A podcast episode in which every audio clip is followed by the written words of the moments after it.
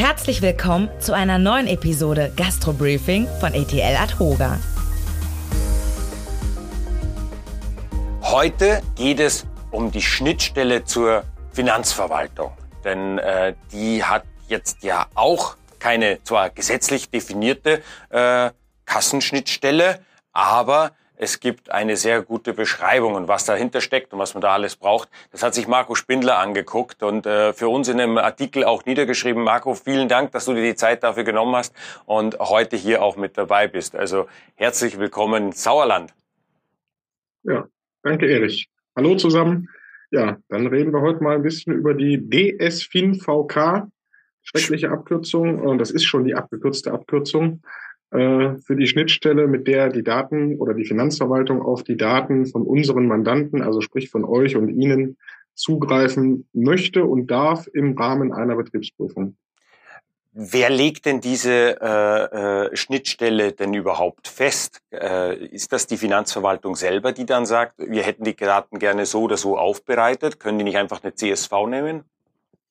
Ja, also im, im Grunde gibt es kein Gesetz, wo das drinsteht, aber es gibt eine Datenzugriffsverordnung und da ist diese Schnittstelle definiert.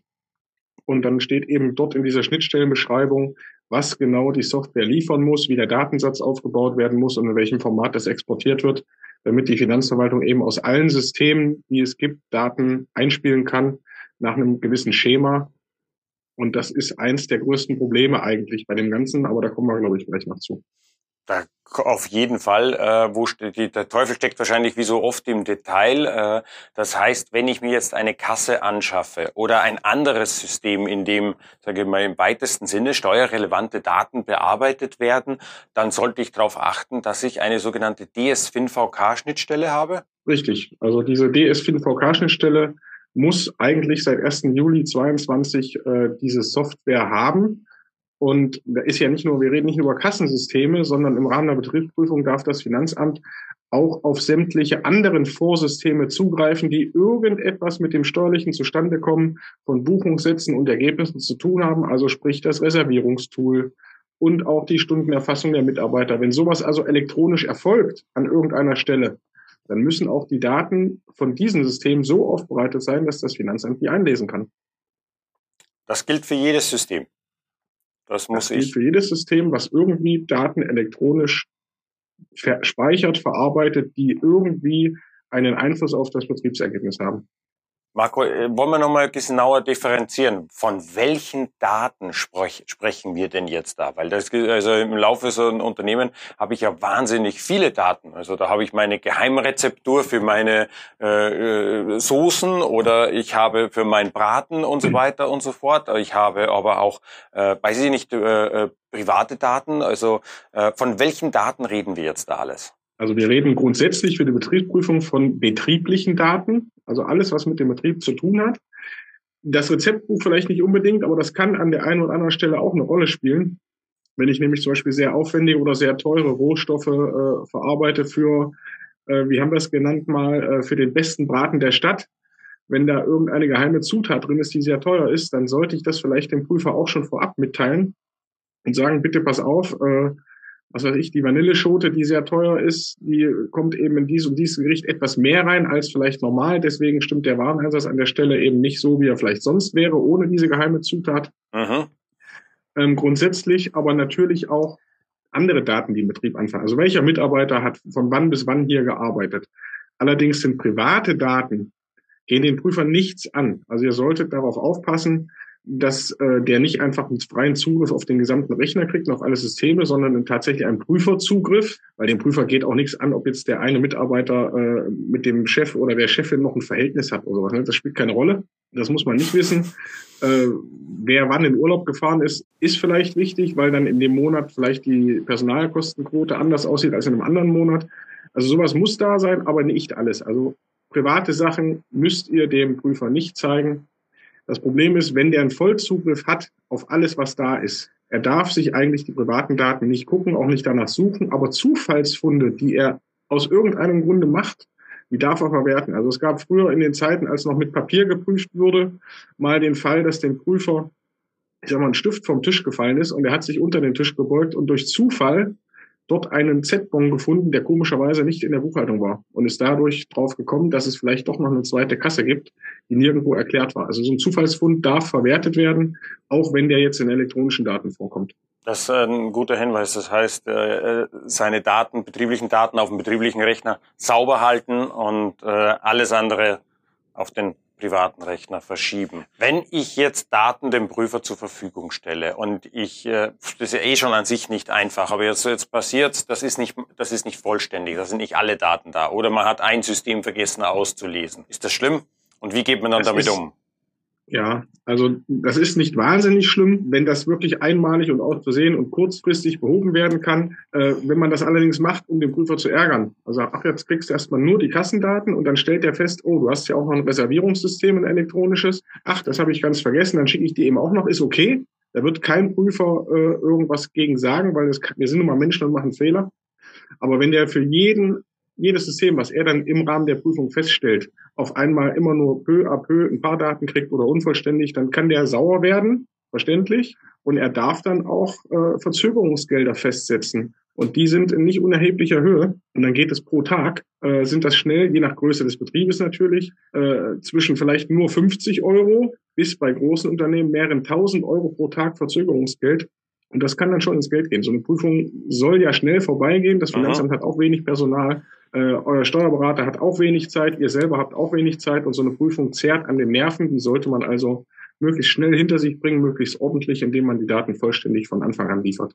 Ich habe ja deinen Artikel gelesen und da ist von drei Wegen der Datenübermittlung äh, die Rede. Vielleicht magst du uns mal kurz diese drei Wege äh, darstellen und auch ein bisschen vielleicht äh, schon mal äh, rein erzählen, was sind denn die Vor- oder Nachteile der jeweiligen Option? Was bevorzugst ja, also du denn als Steuerberater?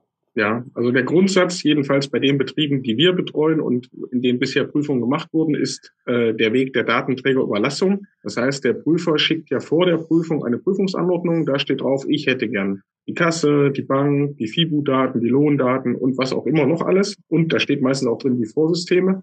Und jedenfalls hier in NRW steht immer drin, wir möchten bitte auch eine Verfahrensdokumentation.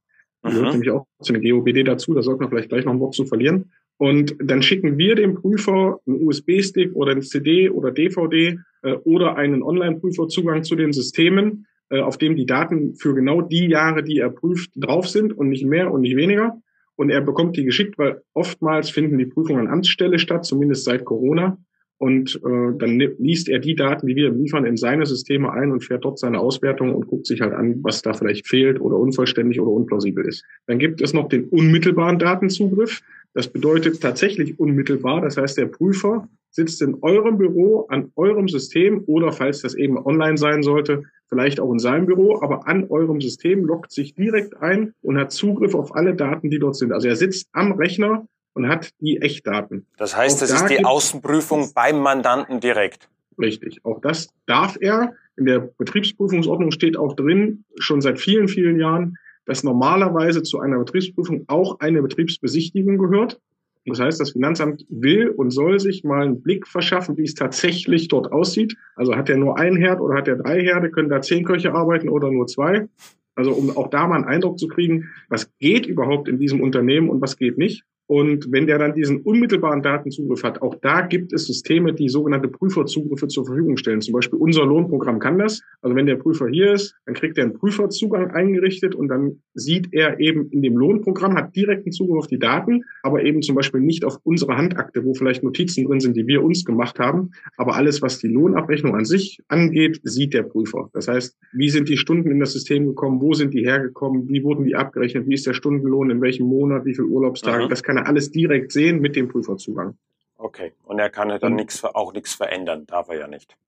Genau. Und dann gibt es eben noch den mittelbaren Zugriff. Das ist so eine Mischung aus der Datenträgerüberlassung, der erste Punkt, und, und eben, dass wir das zur Verfügung stellen, weil manche Daten sind ja auch an verschiedenen Stellen. Also ein System ist bei euch im Büro, ein System ist bei uns im Büro, dort liegen die Daten.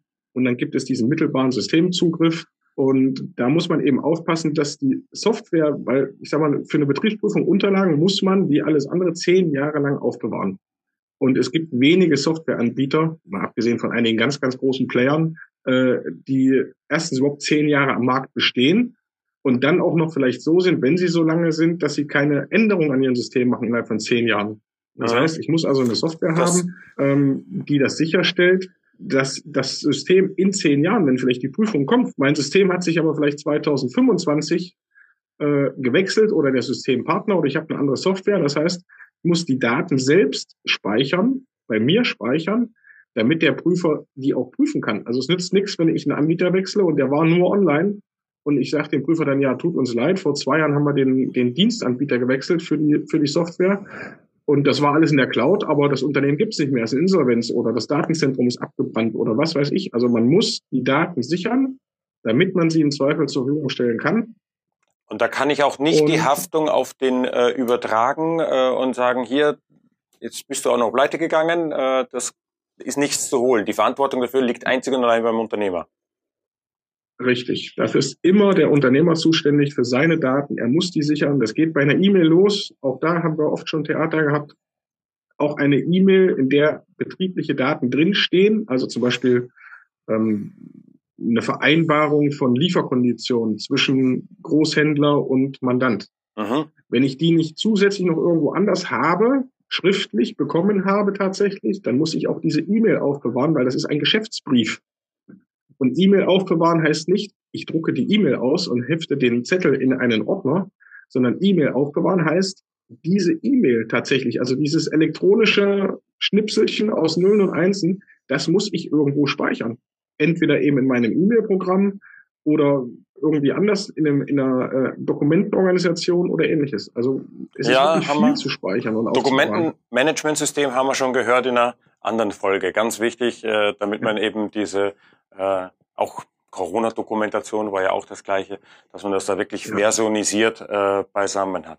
Ja, Marco, deine Empfehlung ist ganz klar, äh, wenn ich das so mitbekommen habe, die erstgenannte, nämlich die Datenträgerüberlassung. Da weiß man, was drauf ist und was man dem Prüfer quasi mit an die Hand gegeben hat. Und äh, aber er darf, wenn er will, so habe ich das mitgenommen, auch vor Ort prüfen, sich an den Rechner setzen und sich dort mit den Systemen äh, wenn er sich damit auskennt, entweder helfen lassen oder ähm, sich selber quasi daran bedienen. Marco, wir haben wieder was dazu ein, gelernt.